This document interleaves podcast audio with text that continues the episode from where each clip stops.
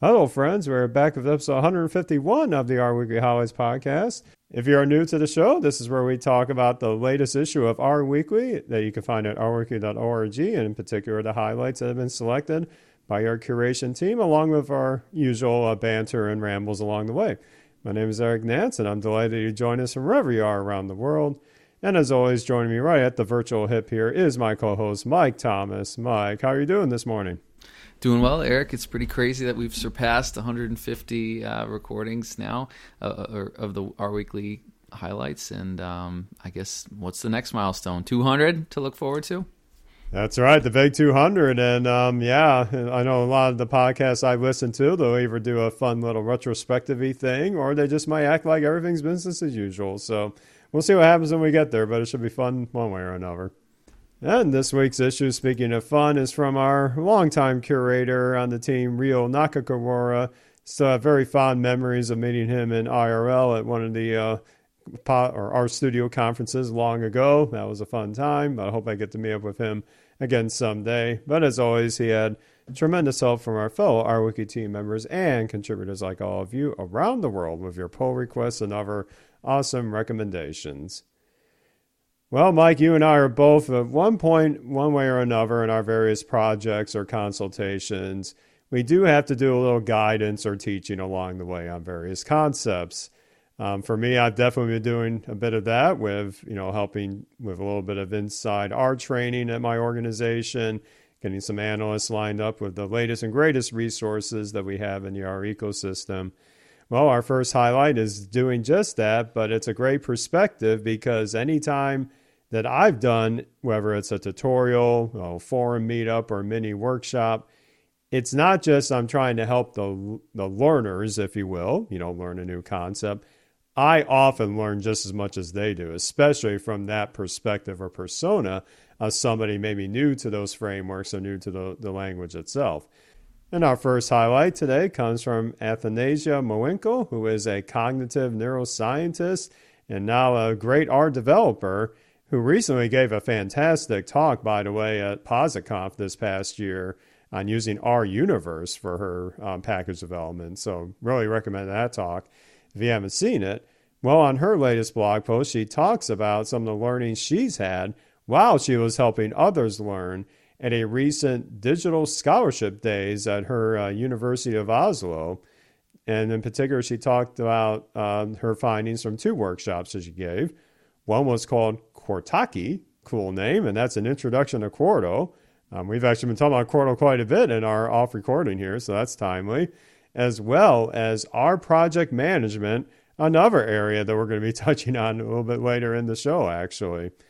So, in particular, in these two workshops, she had a few interesting findings that probably you have encountered before in one way or another, but one of them is definitely pretty esoteric that has happened to me many times before. And we'll start with Quarto here, because if you're familiar with creating slides in Quarto or, frankly, even R Markdown before that, a lot of the organization of slides is governed by the use of headings, like the Markdown syntax headings.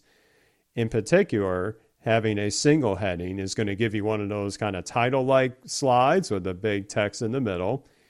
And then when you do a two-level heading, i.e. with the two hashtags, that's when you typically denote a new slide with content underneath. Well, what was interesting in the workshop prep that she did for this Quarto workshop is that she noticed that there was a slide that had some nice content, and then suddenly the huge text in the middle superimposed on top, which I have had mishaps of in the past with Sharingan back when before I adopted Quarto.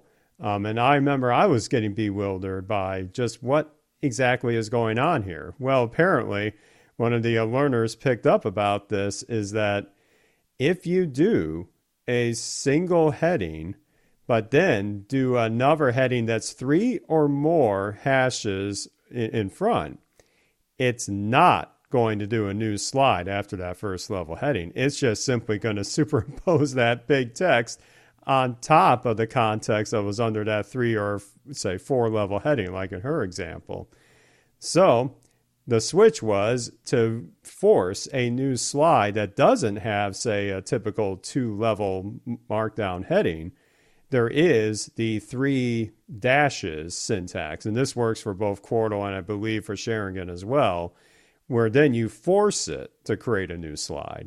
Now, that's something that you kind of learn from experience. Typically, we don't have to use that, but I have used that sparingly in the past, and it's a good mental note to me and future self that I can use that same syntax of, okay, I can force a new slide with that nomenclature or that three dashes instead of having the mishap that we saw in her presentation slides. But the good news is once you make the fix, it's all in version control, right? Just fix that, commit it, push it, and recompile your slide. So all is well that ends well, as they say. But speaking of Quarto, another interesting nuance is the idea of how things are actually named between HTML and some of the interfaces we use to build the slides. In particular, if you're familiar with web development, you've probably heard about something called a horizontal rule, which is literally the HR tag in HTML, which gives you that nice horizontal straight line in that can use to separate or partition content, if you will. Well, she asked her learners to add that in her Quarto slides, right? And then some are using the RStudio IDE with the, the insert field and the markdown editor, the visual editor. Others are using the nice command palette, which has a slash shortcut to start adding in commands. And you notice there's a discrepancy between the two, is that in the visual editor, the insert calls it horizontal rule, but then the command palette version, it's called horizontal line. And yeah, this may seem trivial, but it can trip up people sometimes. Like, well, what did she ask me to put in? Why is it called different? And sure enough, she put an issue on the Quarto issue tracker with this difference. And sure enough, the Posit team has fixed it. So now it's consistently called horizontal line in the IDE now. So good catch. But again, one of those things that you don't really notice until you put this in front of people. So that was an interesting find on the Quarto side of things. Yeah, I think it's interesting that they called it, I guess RStudio or Posit decided to go with horizontal line instead of horizontal rule, which is sort of from a development perspective, and especially web development, what it's always been called. Now, the next sections of her blog post definitely hit home with certain things I've dealt with, and that's dealing with the constraints that sometimes IT will bring upon you, and that is in particular one of my biggest bugaboos is spaces in file names or directory names. I have never had good luck with that, and apparently some of the learners got tripped up with some of this too in respect to some of the materials that she had put together for the project management piece. And again, sometimes you can't control what you can't control, right? But she has been in contact with IT about how can we make sure that these directory names at least have a little more structure around them, or these file names have a little more structure about them, to try and have the best of both worlds. Those that are doing more programming, dealing with the file systems that are being created, and those that are simply just trying to get their work done. So it can be a thorny issue.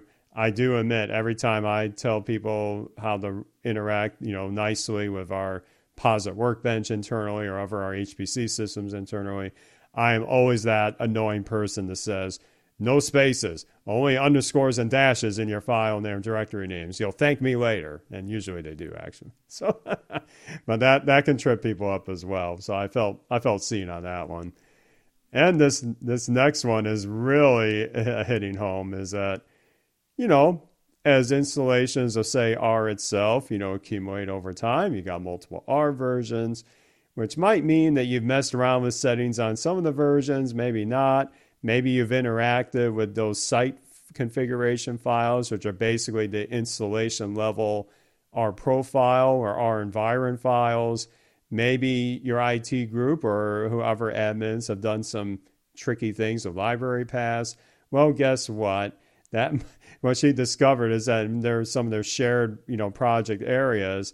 They had 5 library paths at various levels in the stack, and some of them were just completely empty. So sure enough, a lot of cruft can happen. She has a fun little ggplot of the different R versions that they have available and how many libraries are installed inside of them. So that again, these things happen over time.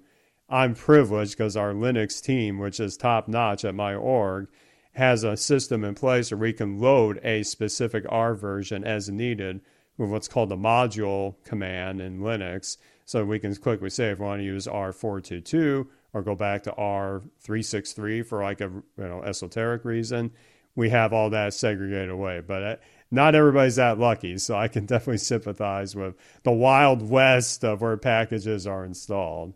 So that was an interesting finding that she had with respect to her organization. So all in all, really entertaining blog post. And again, just shows you that it's not just the learners benefiting from the workshop.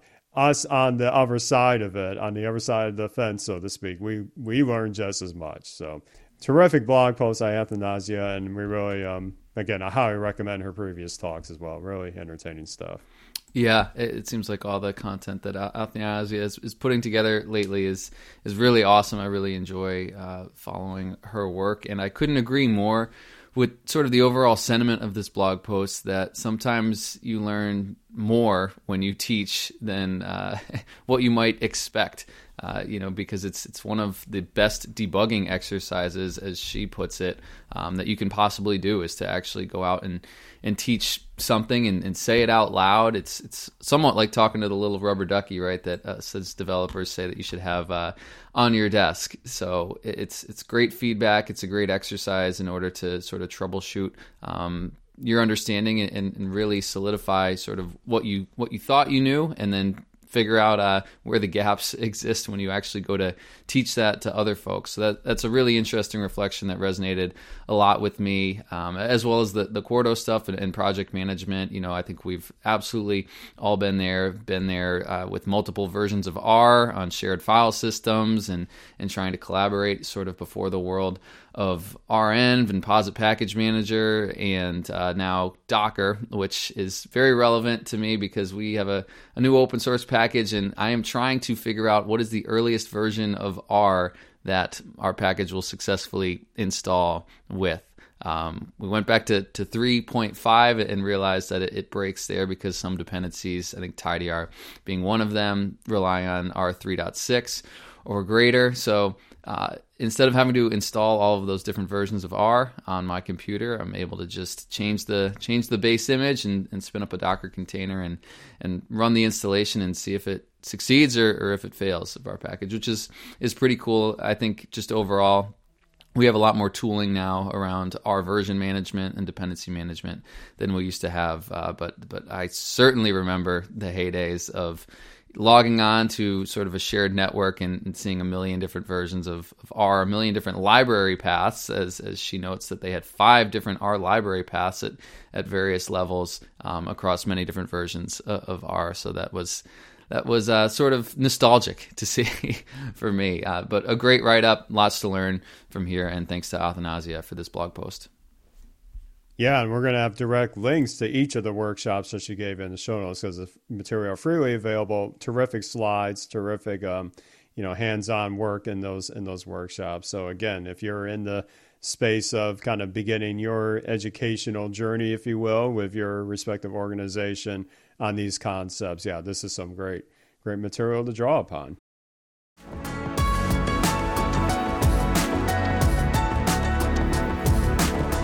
So as we were just talking about that, Mike, one of the features in the previous highlight workshop about project management was leveraging the renv package for managing your R dependencies in a given project.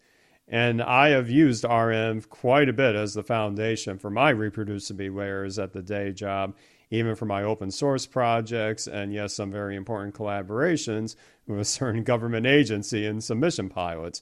But like anything in life, nothing is perfect, right? And there are going to be some snags you encounter along the way, some of which may not be inflicted by renv directly, but things that a new user might encounter in their various setups. And our next blog post for our second highlight today comes from Hugo Grunson, who is a data engineer with the data.org organization and part of the Epiverse project, which has been featured in highlights in the past. And his blog post is talking about some of the things that can go a little wrong when you use renv. So I'm going to run through some of the issues that that Hugo highlights, and then Mike, I'll turn it over to you for some of the solutions that he talks about. But the first issue, and as a Linux user, oh boy, do I know about this, is the issue of binary package installations versus compiling from source. So yes, if you are on those operating systems and you want to use a current version of a package, there's usually no problem installing the binary versions. What happens though is that you might need an older version of a package. And in that case, CRAN is not going to have binary versions of older package sources available. You are now into the compiling from source world that actually is the default world for most of the Linux usage of R itself. And that's where you want to pay attention to maybe the package's description file and see if they call out any system requirements. Because for certain packages, there are going to be system requirements to be able to compile from source. Typically, these are like C-level libraries, other utilities that you might get in your package manager, for instance. But that's going to trip up renv, especially because it might be trying to install an older version of a package from CRAN. And then you're into some issues trying to figure out, okay, what other system library do I need? Now, there are some tools in the ecosystem to help with finding this. I know there's some packages out, I believe, by Posit's team on help to, identify package dependency from a system level. A lot of times you'll end up Googling it anyway, and then you'll figure out the package name that you might need if you're on an Ubuntu system or a Red Hat system or on Mac OS, what kind of library you might need for that. And apparently there are some gotchas in addition for those on Apple Silicon, i.e. the M1 chips with binary, I should say, with source package installation. So there's a good note, especially around G4TRAN for that. So my sympathies for anybody that's encountering that issue, because that must be thorny to troubleshoot if you don't know what you're looking for. So I know this from experience because when we mentioned Mike just now that with Docker environments, guess what? That's Linux. So you're going to have to put in those system dependencies before you start installing those packages. And that, if you don't know what you're looking for, that can be tricky. Unless you use R2U. There you go. Plug right one. So they're trying to simplify this if you're in the container world. But if you don't know, you don't know. And now you do. Well, there are other issues to deal with as well in this space, is that maybe you've done the homework. Maybe you've got that system dependency already installed. But how long ago did you install that? And did a recent package that ended up having to be compiled from source utilize a newer version of that same library? That's the example that's in Hugo's post here, is that, for example, the matrix stats package had a compilation error from those trying to install one from a version from 2021 about a double X max undeclared variable. And sure enough, there was an explanation for this in the README release notes of matrix stats that mentioned that they were moving to a different construct for this constant DBL max instead of a legacy one called double X max. And there you go. That could trip you up too, because you think, hey, I done what I needed to do. I got that system library in there.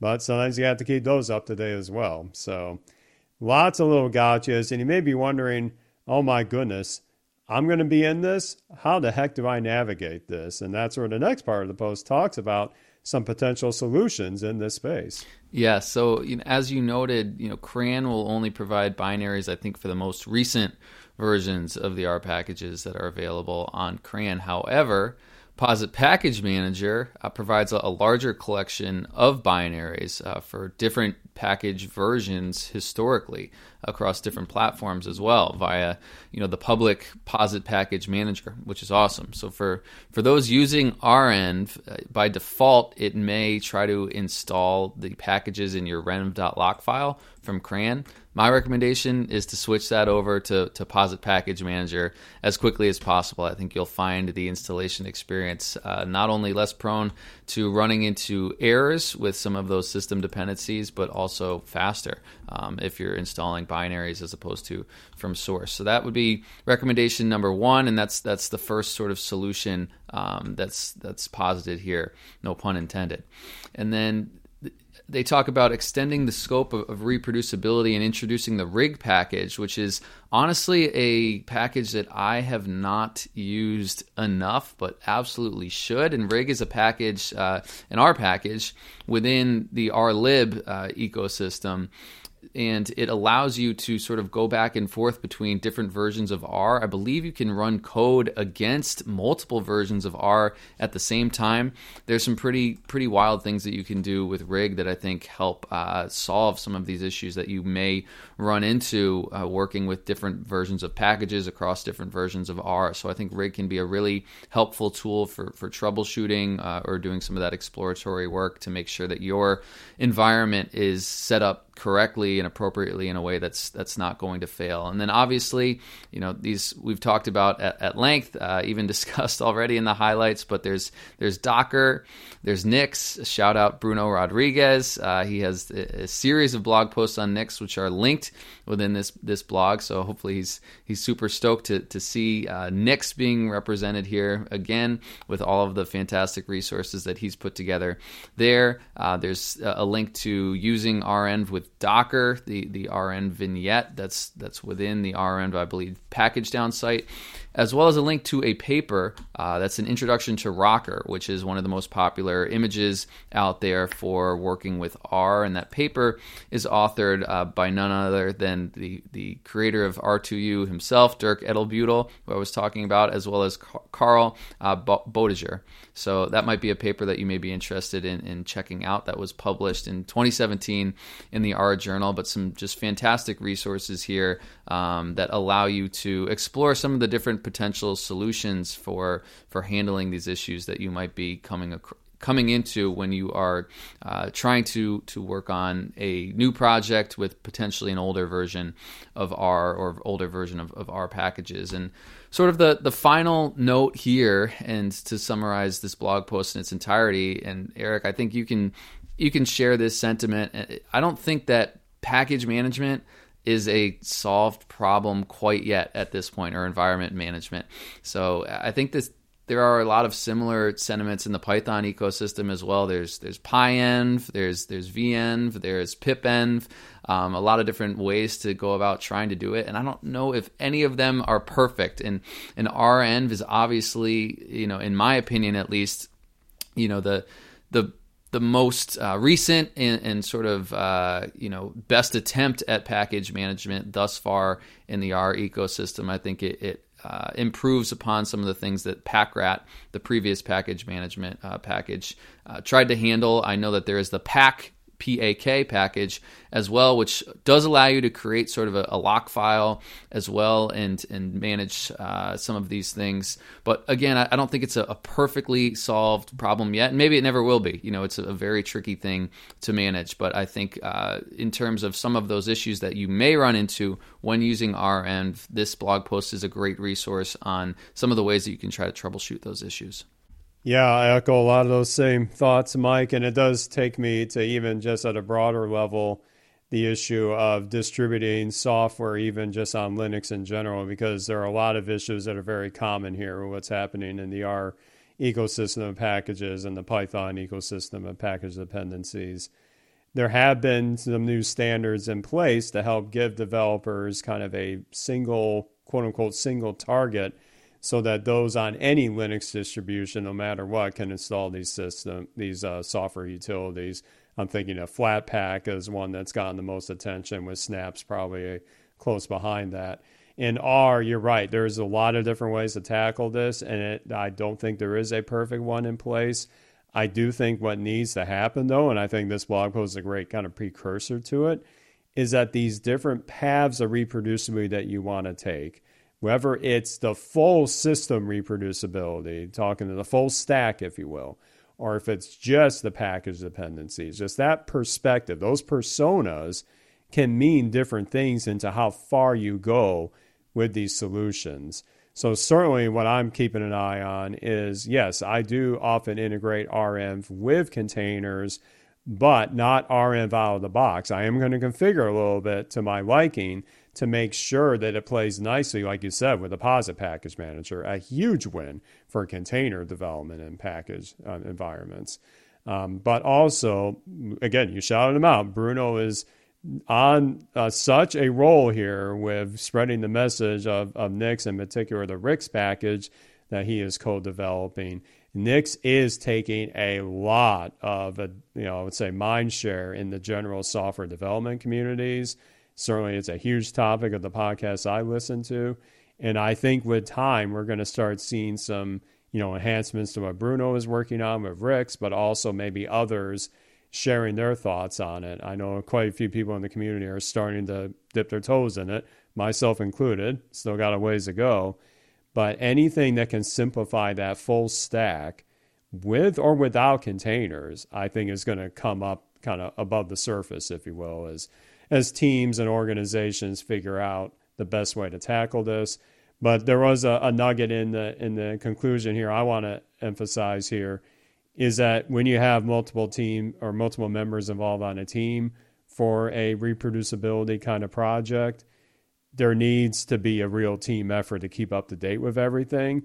And I still recommend that if there's like even a 2-person or more team, that one person is kind of in charge of kind of handling the RM side of things if you're doing RM for your package management, because trust me, there be dragons when you have multiple people clobbering that RM block file in a GitHub repo and not knowing which one is which change should I pull into. So you're smiling. I know you know what I'm talking about, Mike. We've been there, and it is rough when you don't have that delineation set up front. I think there are a ton of organizations out there that struggle with this. We do a lot of work around this to try to set up data science teams and data science collaborative workflows within some of our clients' organizations that we work with. And, like you said, it's an evolving, not perfectly solved problem, but you have to implement a framework, and you have to set some sort of controls around how you're going to at least try to employ some of these best practices for collaboration between team members across projects. Otherwise, you'll just be in a world of pain.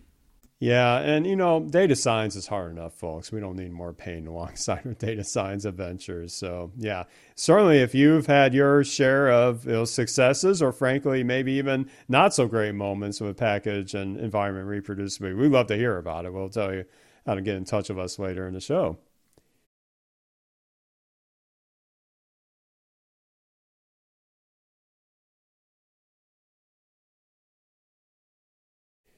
And rounding out our highlights today, something that's right up both of our wheelhouses lately in different ways. But, we've been pretty vocal on this podcast and some of our other adventures about it's a new era in terms of data storage formats, whether we're talking about databases traditionally or some of these newer methods. And in particular, a format that we are very excited about is the Parquet format, part of the Apache Arrow project. There are lots of interesting ways that you can leverage this technology to streamline your data storage needs. And my co-host here, Mike, you know a thing or two about this, but this last highlight is coming from Colin Gillespie, who is the CTO of Jumping Rivers, who have been big proponents of advancing computing in their data science consulting projects and blogging for all of us to learn about. And this is part of a series of posts that are diving deep into Apache Arrow in respect to the R ecosystem. And in this blog post here, Colin talks about some of the benefits that you can see in Parquet versus what is the traditional format that we've been using in the R ecosystem since, frankly, the beginning of the language, and that's called the RDS format. Absolutely, and you know that I am a huge fan of the Parquet format and sort of all the advances that have come within data storage in the last, I don't even know how long it's been, 12, 18 months between Parquet, DuckDB, all those things. It's happened very, very quickly. And Colin leverages one of the most popular, I think, built-in data sets, I believe, within the Arrow R package, which allows you to easily work with the Parquet format files and query them using dplyr syntax, which we know and love. And that data set is called the NYC data, and I believe that's on New York City taxi data, which is a pretty large data set, so makes for a good example when wrangling and querying this large Parquet file. And So one of the big comparisons here between Parquet is RDS files, as you talked about, Eric, which is a file format that us as R users have been using, I think, for as long as R has been around, or as long as I can remember, at least for essentially saving any type of object, right? It could be a data frame, could be a list, could be a model often. So it's a very flexible file storage format. And, to date, when we typically compared, RDS storage to like a CSV, especially if you are storing a data frame. And most of the time that RDS file was going to be smaller and snappier to load than having to read a CSV file. But now that we have this new file storage format called Parquet, which is columnar storage, we've sort of gone through that comparison again, and this time comparing RDS to Parquet file format. And that's what Colin's blog post is doing here. And I think you'll be fairly surprised at the results in taking a look at least this example New York City taxi data set. Appears to outperform, the Parquet version appears to outperform the RDS version of this file across a few different metrics. So I don't know if you want to dive into, I can do the drum roll and you can dive into the results here for us, Eric.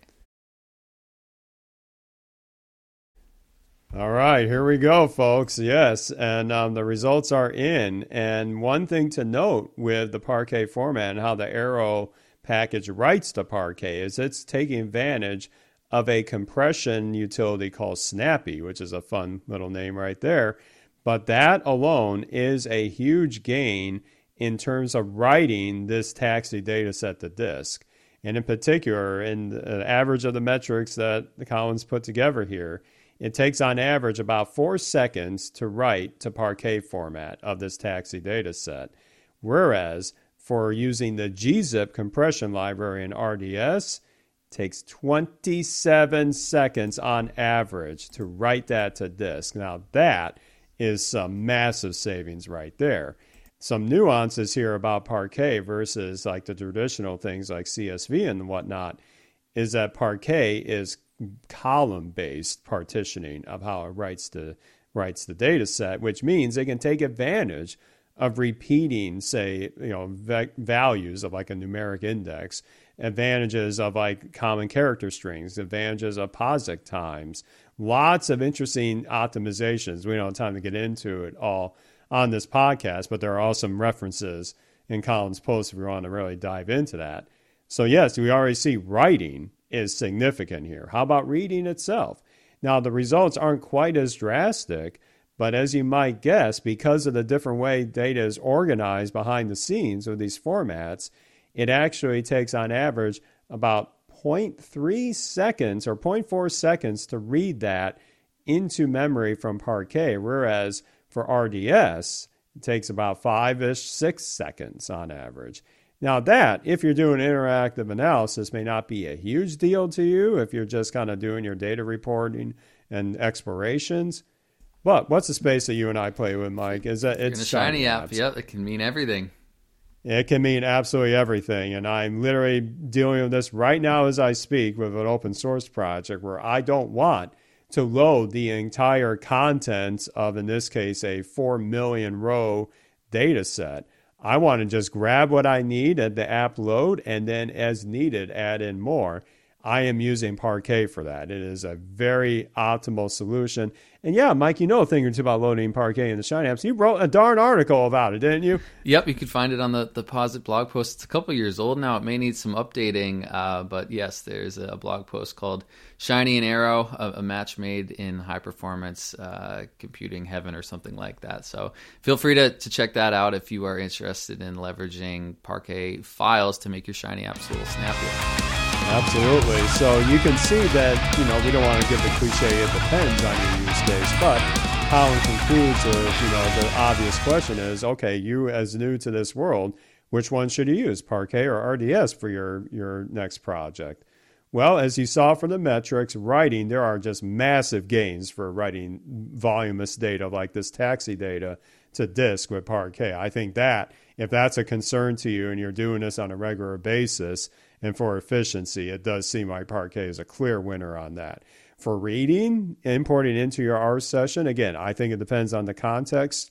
you're dealing with here. But I do think that, yeah, if you're in a pipeline that needs as much, you know, fast response time, whether that's a Shiny app or other situations, I think Parquet is very attractive for those features alone. Now, one thing to keep in mind, though, is that if you are trying to keep as lean of a stack as possible, we were talking about dependencies earlier, right? Well, guess what? RDS is built into R. It's been built into R since the very beginning. So if you don't want to depend on the Arrow package for importing this into your R session, that's another, you know, win for the RDS camp, if you will. And again, for smaller data sets, RDS has had no issues in my Shiny app or my other, you know, data science needs. So again, it's there. It's always there. You can depend on it no matter where you're running R, which version of R, no headaches on that front alone. But I did have an interesting use case for Parquet that I'm going to, you know, give a little insider baseball here on this very podcast on my exploration on this at the day job, where our clinical sets are organized in, you've guessed it, SAS data sets, organized across many, many, many different directory, subdirectory patterns based on the treatment, based on the study name and whatnot, many subdirectories inside, right? Well, we get questions from leadership about kind of how many sets do we actually have? Or like how many are SAS? How many programs do we have in this whole space that are SAS-based? How many are R-based? You know, can we get some metrics around it?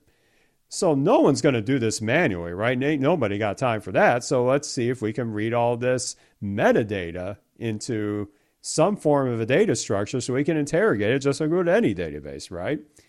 I used to use a bloated, and I do mean bloated, SQLite database to house all this. It worked fine-ish until recently because I had a silly thing with modification times. I kind of had to repivot. So in this repivoting, I thought, well, wait a minute here. Since there's a logical grouping in how these are organized, where it's like the, I'll call it treatment ID of the treatment, and then within that, there's an umbrella of different studies or experiments under this. Well, this is ripe for grouping in a logical way by those two variables. And instead of having everything written into one massive file, why not distribute these as Parquet files for the metadata? So that if I know I only need one particular treatment ID and one particular study I want to get the data from, I can get this just as easily of Arrow Parquet files as I could with anything else. Plus, if I need to update only a specific treatment ID and study combination, I don't have to touch the rest of the study and data combination or study and treatment combinations. I can just update that one set and it'll still magically bind all together if I need to later on with the magic of Arrow and the dplyr packages. It's all right there. So that is saving me immense time, and the Parquet files are fast, they're in efficient size, and I just feel a lot more organized on how I'm keeping track of all of this. So that was my recent success with Parquet. So yes, your voice was in my head, Mike, as I was in this re-architecting adventure, like, I got to get away from this monolithic set. What can I do here? And Parquet was the answer. I don't want it to sound too cliche, but I am very proud of you, Eric. Great job. Well, as you know, we just scratched the surface here. Every R Weekly issue has a lot more terrific content for you to learn about the R ecosystem, data science, integrations of R, and many other ways that inspire your daily journeys with data science. And of course, we have the link to the issue in the show notes, but we're going to take a couple minutes for some additional finds here. And I want to give a great shout out to a project that just keeps rolling along and had a massive update recently, and that is data.table just had a major new release combining with a new governance structure for how they manage the project's life going forward. This is a really fascinating post authored by Toby Dillon Hocking, and again, we'll link to it in the show notes, but a really great kind of roadmap of what they've done to help put a little more governance around the data.table project. There's been newer members joining the team, there's been new maintainership, and lots of transparency on what they're looking at as new features going forward. So on top of that new release, it's really a great time if you've been using data.table and you want to get involved with the project. They're making that even more transparent on what their roadmap is and their contribution guidelines and kind of where things are are at going forward. So a big shout out again to the data.table team. They're doing immense work in this space. Always had tremendous respect for that project, and congrats on the release of 1.15.0. Yes, congrats to that team. That's fantastic news. I'm going to reach across the aisle to Bruno and shout out his new blog post called Reproducible Data Science with Nix, Part 9. Rix is looking for testers. So this is a call to action blog post, and the Rix package, spelled R-I-X, is an R package that leverages Nix, essentially allows you, I believe, to work with Nix in that configuration from R. So if you are interested in Nix for environment and package management, and want to kick the tires on his RIG package and give some feedback, I think that would be really greatly appreciated. So check out this blog post for info on how to get started. Yeah, huge congrats to Bruno and Philip, the co-maintainer of Rix. They have been doing immense work on this, over 5 months and counting, according to the blog post. So yeah, getting real-world usage of Rix is hugely important as they get to this stable state, if you will, and yeah, count me in, Bruno. I'm going to be testing the heck out of Rix. I've already done initial explorations near the end of last year, but I am firmly on board with seeing just how far we can take it, and my initial experiences have been quite positive, to say the least. But yeah, I'll definitely put in some more rigor, and again, shout out to all of you in the community that have been even just remotely curious about this. Give it a shot. Let them know what you think, because I do think in the reproducibility story that this is going to get a lot more traction as we get more users involved. So again, huge congrats to Bruno and Philip on getting close to this major milestone. But of course, he doesn't just want to hear from all of you. We want to hear from all of you too, right? And the best way to get in touch with us, you got a few ways to do it, actually. First of which is there's a contact page directly linked in the episode show notes if you want to give us a quick shout out on that.